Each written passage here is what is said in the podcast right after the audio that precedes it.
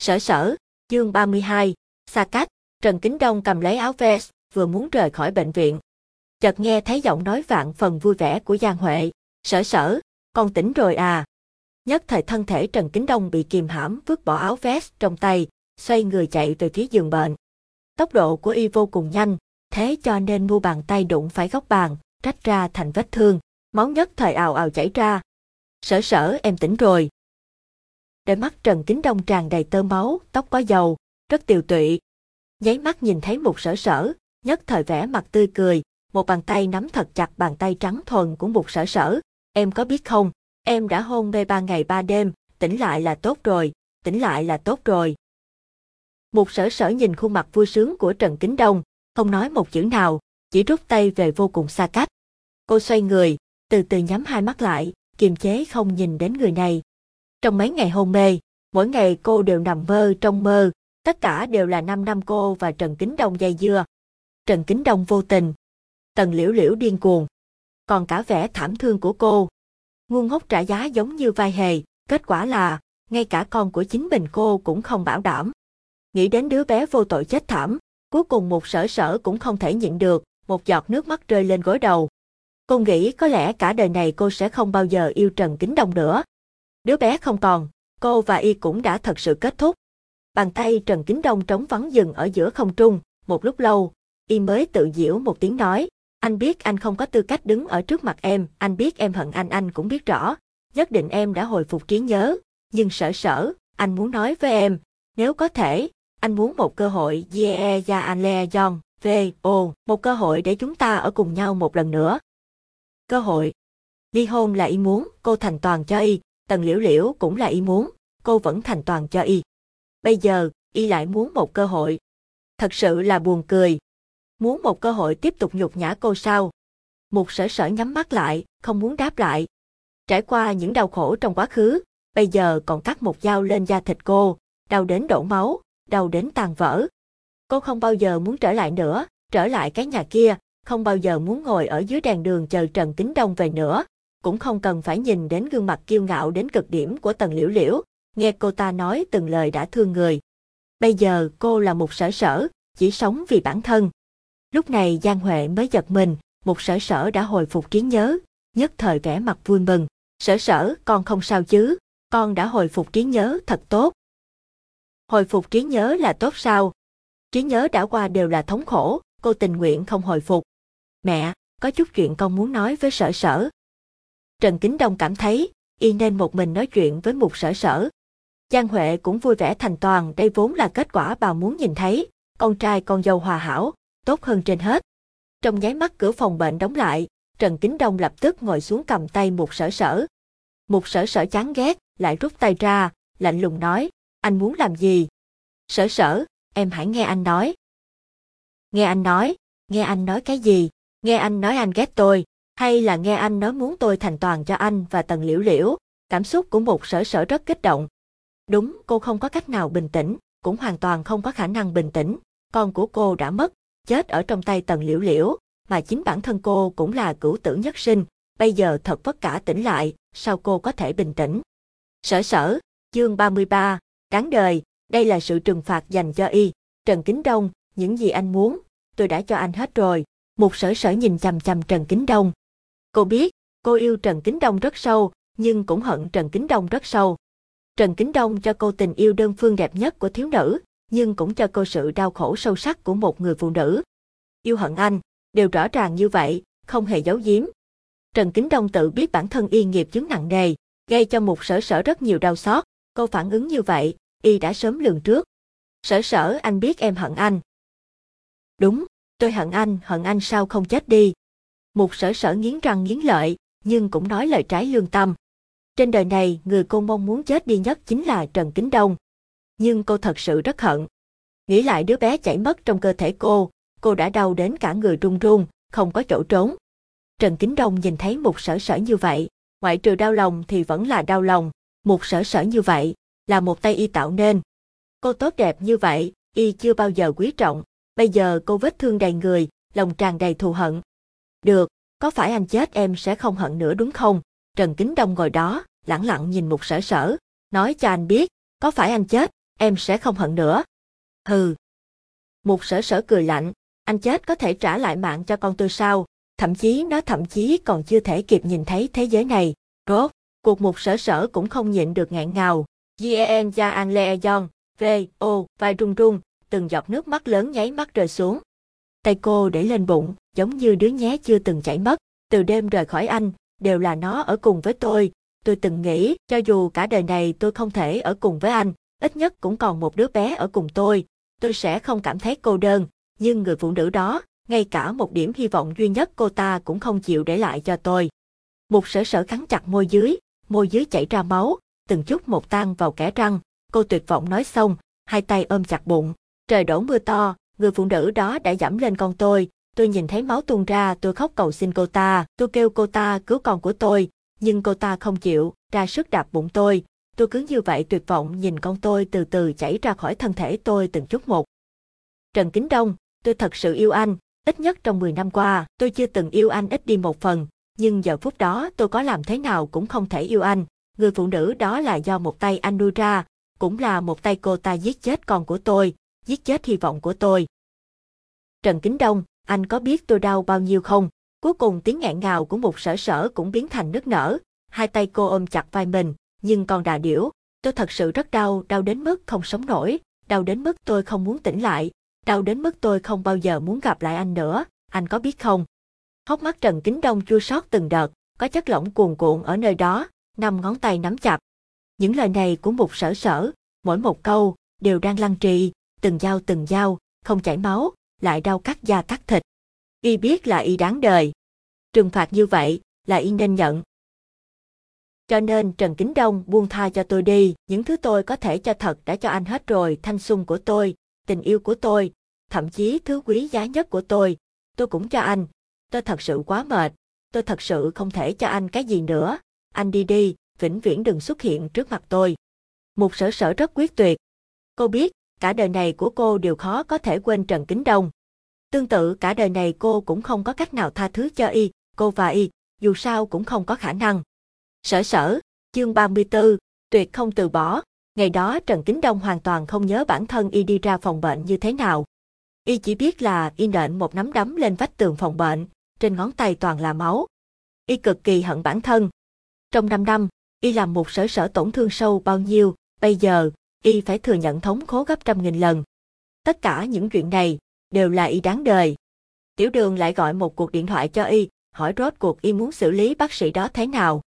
Ánh mắt Trần Kính Đông lạnh lùng, gằn từng chữ, đừng tha cho anh ta, sở sở chịu đau đớn ở bệnh viện bao nhiêu, thì làm cho anh ta trả lại gấp 10 gấp trăm lần. Tiểu đường là người Trần Kính Đông một tay bồi dưỡng nên, tự nhiên biết xử lý như thế nào.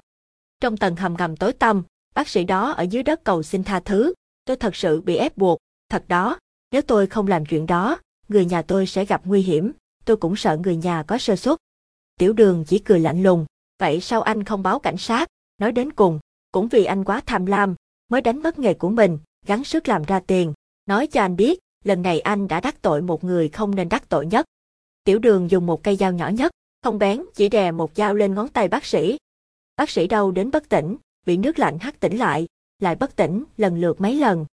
Dù vậy tổn thương ở đáy lòng một sở sở, cũng không thể trừ khử. Trần Kính Đông lái ô tô đến chỗ tần liễu liễu ở. Trần Kính Đông ra tử lệnh đào sâu ba thước cũng phải tìm cho ra người phụ nữ ác độc kia. Trong bóng tối, Yenza An Le John, V, O, Trần Kính Nghiễm Trần như nhộng đè nặng lên thân thể tần liễu liễu. Trên bờ vai tần liễu liễu có hai dấu răng, chảy máu ào ào. Trần Kính Nghiễm nhìn máu không ngừng trào ra, vẻ mặt sảng khoái, nhếch khóe miệng nói, con đàn bà em sao làm chuyện gì cũng không xong, không phải em đó kêu bác sĩ giết một sở sở sao, nhưng cô ta không chết. Tần liễu liễu khuất nhục không chịu nhìn Trần Kính Nghiễm, chỉ nghiến răng nghiến lợi nói, tôi không nghĩ tới bác sĩ đó sẽ vô dụng như thế. Kỳ sao, Trần Kính Nghiễm vươn tay, lấy một cây dao tinh xảo phong cách quân đội Thụy Sĩ ở trên bàn cạnh đầu giường, từ từ lướt qua cái trán tần liễu liễu, một đường trượt đến bụng. Ngày đó tôi cũng đã nói, giữa em và một sở sở, chỉ có thể có một người được sống. Em nói xem, là em sống hay là cô ta sống? Lưỡi dao lạnh như băng khiến thân thể tần liễu liễu cứng ngắc. Cô ta biết Trần Kính Nghiễm là kẻ điên trời sinh. Chuyện gì anh ta cũng có thể làm. Tôi nghĩ nhất định bây giờ Trần Kính Đông đang tìm em khắp thế giới, chắc chắn anh ta không thể tưởng tượng được, em sẽ nằm trên giường của tôi. Trần Kính nghiễm cười, dùng sức chăm cây dao lên vai tần liễu liễu, ấn vào từng chút một. Máu nháy mắt trào ra cây dao, cảnh tượng vô cùng máu tanh đáng sợ. Nhất thời tần liễu liễu thét chói tai, mồ hôi trên trán chảy ròng, tôi sẽ giết người phụ nữ đó. Tốt lắm, Trần Kính Nghiễm từ từ rút cây dao ra, đôi mắt nóng nảy, anh ta nói, từ nhỏ, Trần Kính Đông anh ta chính là con cưng của trời. Tôi nghĩ anh ta chỉ cần động ngón tay là sẽ có được tất cả, cho tới bây giờ anh ta không hề biết tư vị mất đi là gì. Lần này, tôi cũng muốn cho anh ta nếm thử tư vị bị mất đi, tôi nghĩ nhất định cảnh tượng đó sẽ rất vui. Tần Liễu Liễu cực kỳ thống khổ.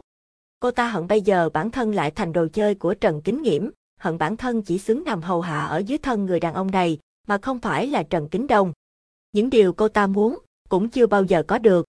Tất cả những chuyện này đều do con đàn bà một sở sở kia làm hại. Tần liễu liễu nắm tay rất chặt, cho tôi một ngàn vạn, nhất định tôi sẽ giúp anh giết cô ta. Sở sở, chương 35, bắt đầu lại lần nữa có được không? Vì lấy lòng một sở sở, Trần Kính Đông xem mấy cuốn bí kíp yêu đương suốt đêm. Nói thật lớn như vậy, y chưa từng như vậy với phụ nữ, đây là lần đầu tiên. Một người đàn ông 30 tuổi lật xem mỗi một tờ kinh nghiệm yêu đương ngây thơ kia, nghĩ lại hình ảnh đó cũng thật đẹp. Nhưng y thật sự không muốn mất đi một sở sở nữa. Rõ ràng y biết, trên đời này, chỉ có một sở sở mới đào tâm đào phổi đối với y. Mà y, từ nay về sau cũng sẽ đào tâm đào phổi vì một mình cô. Trong hành lang bệnh viện đều được đặt đầy hoa hồng. Lúc y tá đi qua cũng nhíu mày, tiên sinh đây là bệnh viện. Bệnh viện cũng cần những thứ tốt đẹp, không phải sao, Trần Kính Đông nhẹ nhàng cười, hôm nay y ăn mặc cực kỳ kiểu cách, âu phục màu sáng, trên cổ thắt một cái cà vạt caro màu lam. Cà vạt này là quà một sở sở tặng y nhân kỷ niệm năm đầu tiên y và một sở sở kết hôn, lúc đó y thuận tay ném cà vạt này vào trong thùng rác, ai biết lại được một sở sở nhặt lại. Tối qua, trong lúc vô y phát hiện được nó từ trong cái hộp bảo bối của một sở sở. Y còn phát hiện một quyển sổ, trong sổ toàn là ảnh y ở trên báo và tạp chí trong mấy năm nay, mỗi một phần cô đều giữ lại. Lúc y nhìn thấy cuốn sổ đó, rốt cuộc một người lớn tuổi cũng không nhịn được khóc như một chú chó. Y không biết trong năm năm này một sở sở lại đặt nhiều tâm tư lên người y như vậy. Mà y chính là một tên cực ngốc. Ôm bó hoa hồng lớn vào phòng bệnh. Một sở sở ngồi yên lặng trên giường bệnh, đôi mắt nhìn ngoài cửa sổ. Trong nháy mắt nhìn thấy Trần Kính Đông, đôi mắt vốn yên tĩnh nháy mắt lạnh lùng, lập tức nằm nghiêng xuống, kéo chăn qua đắp kính, bày ra bộ dạng không muốn gặp Trần Kính Đông. Mày rậm của Trần Kính Đông vặn chặt lại. Y biết đây là sự trừng phạt Y nên nhận. Gienza Anleon, V. O. Là Y đáng đời, cho dù bây giờ một sở sở lấy dao đâm Y, Y cũng nhịn được, tuyệt đối sẽ không tránh. Trần Kính Đông ho khan một tiếng, hiếm khi da mặt dày, đỡ hơn chưa? Không cần anh quan tâm. Ừm ăn sáng chưa? Không cần anh quan tâm. Sở sở. Không cần anh quan tâm, cút đi. Ngay từ đầu một sở sở đã không muốn cho Trần Kính Đông cơ hội nói chuyện. Cô thật sự quá mệt, mặc dù nằm xuống, cũng sẽ cảm thấy ngực đau từng đợt, cô hoàn toàn không thể quên được nỗi đau này. Trần Kính Đông ngơ ngác đứng ở sau lưng một sở sở, một lúc lâu, thở dài một tiếng nói, anh biết em không thể tha thứ cho anh, nhưng em hãy nghe anh nói hết lời. Tôi không muốn nghe, anh đi đi. Sở sở anh biết anh có lỗi với em, cho nên, quãng đời còn lại để anh chăm sóc em có được không? coi như là cho anh một cơ hội, một cơ hội chứng minh bản thân, có được không? Cho anh cơ hội, một sở sở cười lạnh, ai cho đứa con đã mất của tôi một cơ hội. Còn nữa không phải anh nói 5 năm trước anh chưa từng nói muốn kết hôn với tôi sao? Trần Kính Đông, tôi nói cho anh biết, bắt đầu từ giây phút đó, lòng tôi đối với anh đã chết. Không sai, quá khứ là tôi mặc dày không tự tôn yêu anh, nhưng tôi hối hận rồi.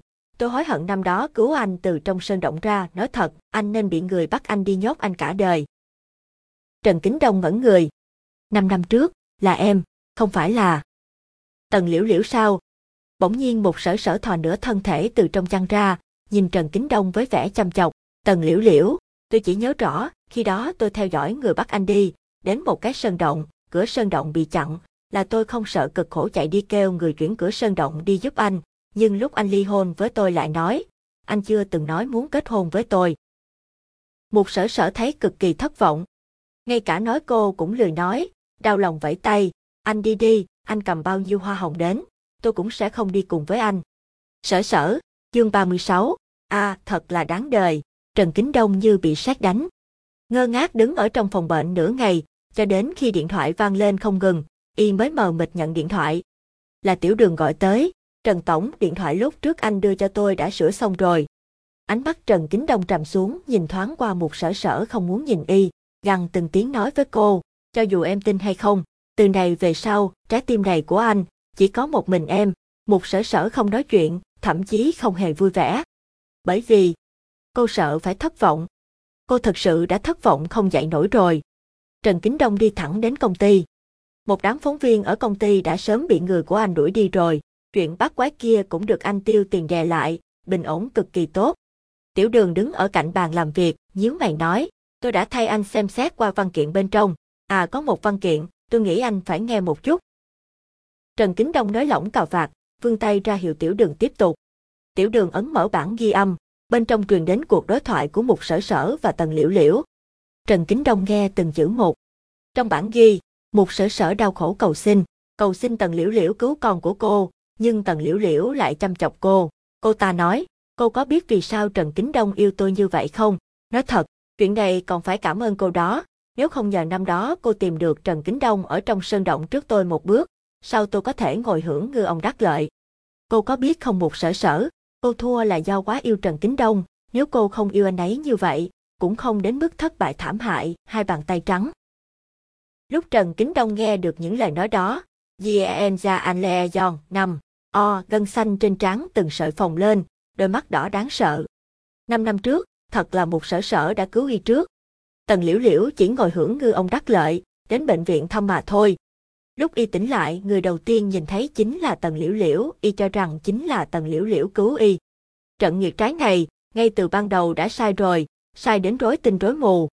Tiểu đường nhìn khuôn mặt đầy khói mù của Trần Kính Đông, nuốt một ngụm nước miếng xuống, một lúc lâu mới nói, còn có một chuyện anh cần biết, Tần Liễu Liễu và Trần Kính Nghiễm âm thầm có quan hệ. Chuyện lần trước giả có thai chính là Trần Kính Nghiễm ở sau lưng phá rối, đúng rồi. Còn có chuyện bị trúng độc insulin lần này, Trần Kính Nghiễm cũng tham dự trong đó. Hơn nữa quan hệ của anh ta và Tần Liễu, Liễu còn rất không bình thường. Trần Kính Đông khẽ cắn môi, thịt ở khóe miệng đều co rúm, gằn từng chữ. Tuyệt đối không được tha cho Trần Kính Nghiễm, không được tha cho chú hai tôi, vị trí chủ tịch hội đồng quản trị.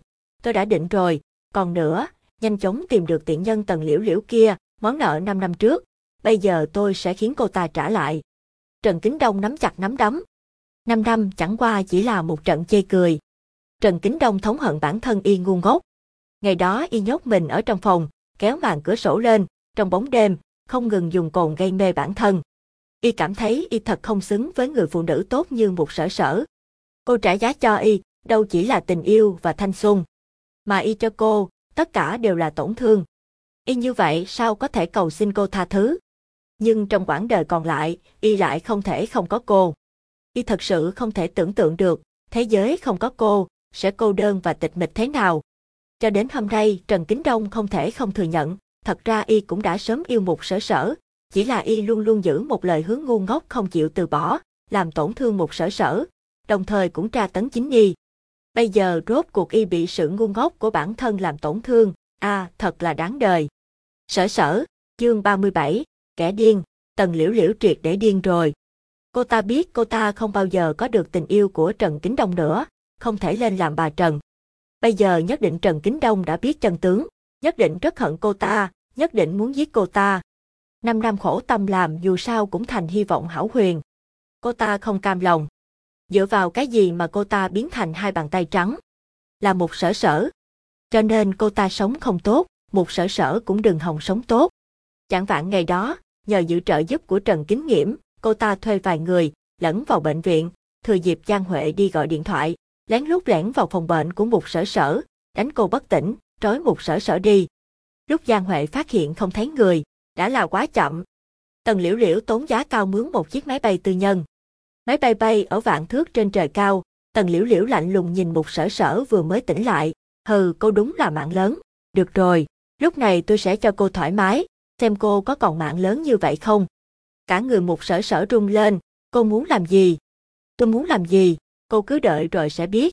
Tần liễu liễu cười dữ tợn, đứng dậy nắm chặt cổ một sở sở, cô nói xem, nếu tôi treo ngược cô lên máy bay, cô có thể sống bao lâu.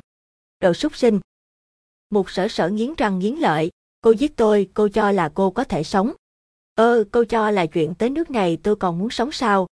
Tần liễu liễu nhếch môi cười, mắt đầy tuyệt vọng, cô có biết không, tôi vốn chỉ cách vị trí bà Trần một bước, cũng chỉ một bước đó, Gien Ja An Le Yon, V, ô, cô lại mang thai, lại xuất hiện, một sở sở cô chính là sao chổi của cuộc đời tôi, chính là vật cản tôi và kính đông ở cùng nhau. Tôi thật sự hận chết cô, mỗi lần nhìn thấy cô, tôi đều hận không thể xé da thịt trên người cô xuống ném vào biển cho cá ăn. Cô nói xem, sao cô có thể chọc người ghét như vậy chứ? Tần liễu liễu véo mạnh lên người một sở sở. Một sở sở đau đến đổ mồ hôi lạnh. Cô biết, tần liễu liễu thật sự điên rồi. Một người điên, cái gì cô ta cũng có thể làm được. Cô nói xem, vì sao phải cản trở tôi và kính đồng Tần liễu liễu cột từng vòng một dây thừng lên cổ tay một sở sở. Cô nói xem cái gì cô cũng có, vì sao nhất định phải giành kính đồng với tôi. Tôi hoàn toàn không giành với cô, là cô luôn luôn tranh giành. Trong lòng một sở sở sợ hãi, cô thật không biết tần liễu liễu sẽ làm ra chuyện gì. Cô không giành với tôi. Tần liễu liễu hất đầu cười ha ha, cười cười khởi hành. Được rồi, cô đã nói như vậy, chúng ta làm một thí nghiệm là được. Tôi cá tất cả của tôi, nhìn xem Trần Kính Đông yêu cô nhất, hay là yêu tôi nhất, được không? Cô có ý gì? Thân thể một sở sở rung lên. Tần liễu liễu cười, không có ý gì, cô cứ đợi rồi sẽ biết. Sau khi Trần Kính Đông biết một sở sở mất tích, quả thật muốn nổ tung. Xem camera của bệnh viện, cuối cùng xác định, chính là Tần Liễu Liễu bắt một sở sở đi. Trần Kính Đông đã nắm đấm lên vách tường, nổi nóng nói, tra cho tôi, cho dù thế nào cũng phải tìm được đồ điên Tần Liễu Liễu kia. Giang Huệ tự trách khóc, đều do mẹ không tốt, mẹ gọi một cuộc điện thoại cho bác Ngô, không nghĩ tới người đã bị dẫn đi. Trần Kính Đông tâm loạn như ma, hơi thở nặng nề, chuyện này không thể trách mẹ, đều là lỗi của con, năm năm trước con tin làm tần liễu liễu, mới tạo ra trái nghiệt ngày hôm nay, mẹ yên tâm con nhất định sẽ không để sở sở thiếu một sợi lông, nhất định dẫn cô ấy bình an trở về, con đảm bảo. Ba chữ con đảm bảo, y dùng hết tất cả trọng lượng. Y không bao giờ để mất đi một sở sở nữa. Sở sở, chương 38, tuyển chọn sinh tử, Trần Kính Đông vận dụng tất cả lực lượng mới tìm được tin tức của một sở sở. Suốt cả một ngày, y mới tìm được vị trí cụ thể. Tần Liễu Liễu dùng máy bay tư nhân, chở một sở sở lên một hòn đảo nhỏ ngoài thành. Bây giờ một sở sở ở ngay trên hòn đảo nhỏ đó. Trần Kính Đông biết được vị trí cụ thể lập tức kêu tiểu đường đi chuẩn bị máy bay tư nhân. Giây phút máy bay tư nhân đáp xuống đảo nhỏ kia, giây phút Trần Kính Đông tìm được một sở sở, cả người y đều sắp điên mất. Một sở sở bị trói trên một chỗ đá ngầm trên biển, nửa thân thể ở trong nước biển, mặt trắng không có một chút máu, cả người mê mê trầm trầm, dáng vẻ bất cứ lúc nào cũng sẽ ngủ mất. Mùa này, ở trong nước biển cả đêm, cho dù không bị sóng biển cuốn đi, cũng có thể sẽ bị đông lạnh chết. Hai tròng mắt Trần Kính Đông đỏ đậm, năm ngón tay nắm chặt với nhau. Một sở sở, không cho em ngủ.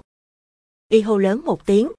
Dường như một sở sở cũng thấy được y, gương mặt lập tức biến thành vô cùng lo lắng, cô lắc đầu, lại không phát ra âm thanh gì.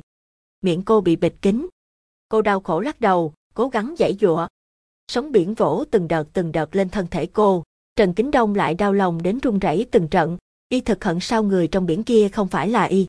Tần Liễu Liễu đứng ở bên cạnh đá ngầm, cầm một cây dao, nhìn chằm chằm Trần Kính Đông, sao vậy, đau lòng rồi sao? Buông cô ấy ra. Mắt Trần Kính Đông bốc hỏa, y không hề nhiều lời với Tần Liễu Liễu, nếu sở sở thiếu một sợi lông, tôi đảm bảo, quãng đời còn lại của cô sẽ thê thảm, ôi.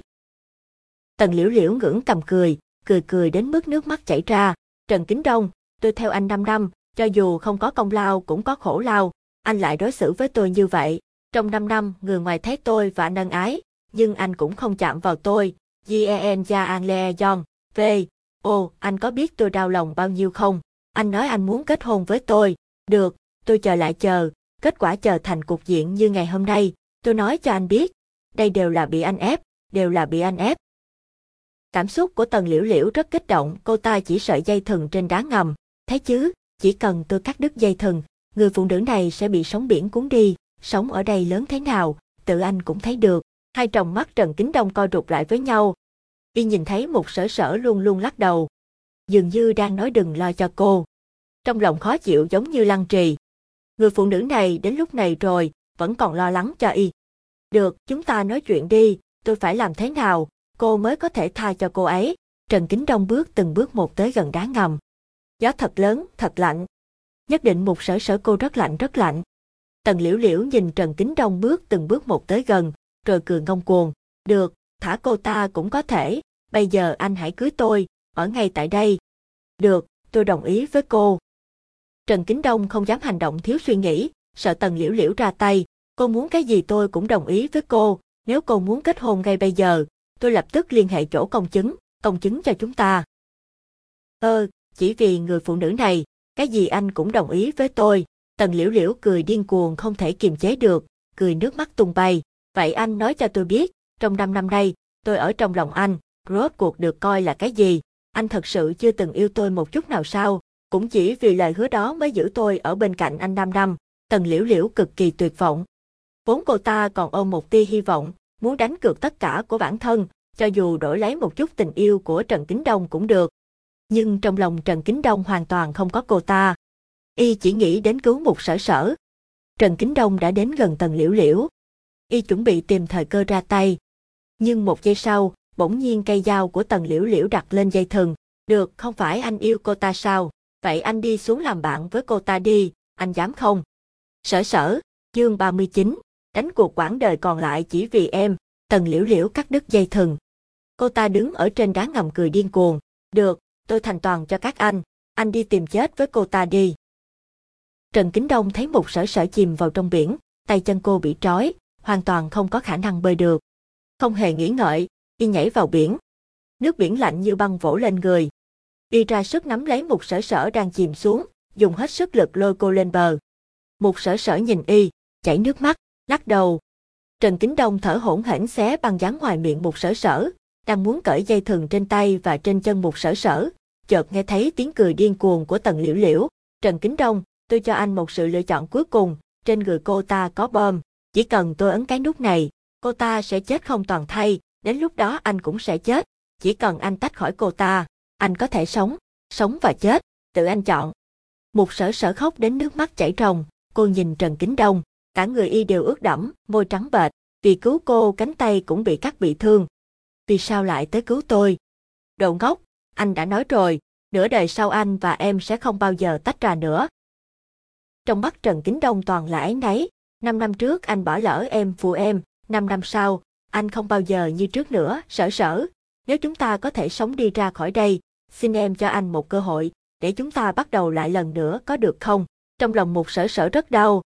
Ngày này cô đã đợi rất lâu, lâu đến mức cô cho rằng cả đời này sẽ không thể đợi được. Mà lúc này ngay cả khả năng sống sót cũng không có. Cô không thể liên lụy Trần Kính Đông. Một sở sở lắc đầu, vẻ mặt rất lạnh. Anh đi đi, tôi sẽ không cho anh cơ hội. Tôi và anh, vĩnh viễn không thể. Đầu ngốc này, trải qua nhiều chuyện như vậy, Trần Kính Đông sẽ không tái phạm lại chuyện ngu ngốc nữa. Y biết một sở sở đang cố ý đuổi y đi. Y vươn tay, nhẹ nhàng ôm cô. Anh đã nói rồi, nửa đời sau anh nhất định sẽ không tách ra khỏi em, nói được thì làm được, cho dù chết, anh cũng sẽ chết cùng em, còn nữa, anh đã chuyển tất cả của cải của anh tới danh nghĩa của em, cho nên, em phải sống, nếu không sau này mẹ anh phải ăn gì uống gì. Lúc này y cũng chỉ có thể nói lời nói đùa này để làm một sở sở vui vẻ. Một sở sở lại khóc hung hơn, tôi nói rồi, tôi sẽ không tha thứ cho anh. Đừng làm loạn, anh biết em không muốn anh mạo hiểm vì em, mà anh lại tình nguyện. Trần Kính Đông chưa từng thư thái như bây giờ, Jienza Anle Yon, V, O, Y ngửa đầu, nhìn tần liễu liễu, không phải cô hỏi sự lựa chọn của tôi sao, được, tôi chọn cô ấy, cả đời này, cho dù xảy ra chuyện gì sống cũng được, chết cũng được, tôi đều chọn cô ấy. Vẻ mặt tần liễu liễu nhất thời suy sút như ma quỷ, thân thể lắc lư, gần như không đứng vững được, một lúc lâu, cô ta mới nói với vẻ mặt trắng bệch, được, tốt lắm, anh đã chọn thâm tình, tôi đây sẽ chọn hủy diệt. Ngón tay nhẹ nhàng nhấn điều khiển từ xa. Buồn. 8 tháng sau, một sở sở mặc áo bành tô thật dày đi ra khỏi bệnh viện, tay cầm một tờ xét nghiệm, vẻ mặt tràn đầy tươi cười. Một chiếc Ferrari màu đen ngừng ở bên cạnh cô, người đàn ông mặc tây trang thẳng thấm bước xuống xe, tươi cười ấm áp. Sao rồi, các hạng chỉ tiêu có đủ tư cách không? Hừ, không đủ tư cách. Sao vậy? Vẻ mặt người đàn ông kinh hoảng, nhanh chóng dành tờ xét nghiệm trong tay người phụ nữ. Người phụ nữ hờn dỗi một câu, Trần Kính Đông, đều là chuyện tốt anh làm, một cục cưng sinh ra trong bụng em rồi, 10 tháng sau sẽ nhảy ra. Nói như vậy anh sắp được làm ba rồi sao? Trần Kính Đông ôm lấy một sở sở, xoay hai vòng tại chỗ, hai người nhìn nhau cười. Nếu ngày đó anh không chọn chết cùng em, anh nói xem, chúng ta có thể giống như hôm nay không? Một sở sở nhẹ nhàng ôm lấy cổ Trần Kính Đông, cô nhớ tới cảnh hung hiểm ngày hôm đó. Cô cho rằng, cô và Trần Kính Đông sẽ bị nổ tan thành mây khói. Nhưng người bị nổ lại là Tần Liễu Liễu. Thì ra ngày đó Tần Liễu Liễu đều buộc bơm lên người một sở sở và cô ta, chỉ là một cái là thật, một cái là giả. Cô ta thật sự hận chết một sở sở. Nhưng cô ta vẫn muốn đánh cuộc, đánh cuộc tính mạng của mình, xem Trần Kính Đông có chịu chết chung với một sở sở không. Cô ta thua cho nên cô ta lựa chọn chết, chỉ có chết, cô ta mới có thể chân chính giải thoát. Trần Kính Đông cười dịu dàng, hôn một cái lên trán một sở sở, cầm thật chặt tay cô, nói, anh đã nói rồi nửa đời sau anh nhất định sẽ ở cùng với em, nếu em chết, anh không có cách nào sống tiếp, cho nên, em phải nhớ kỹ mạng của em rất đáng giá, bởi vì nó buộc với anh, em cần phải quý trọng. Một sở sở đặt đầu lên mũi Trần Kính Đông nở nụ cười. Ngày đó lá đỏ ven đường đặc biệt đỏ, đẹp giống như trải một lớp thảm đó lên đó. Hai người nắm tay nhau, từ từ biến mất nơi cuối đường. Hoàng,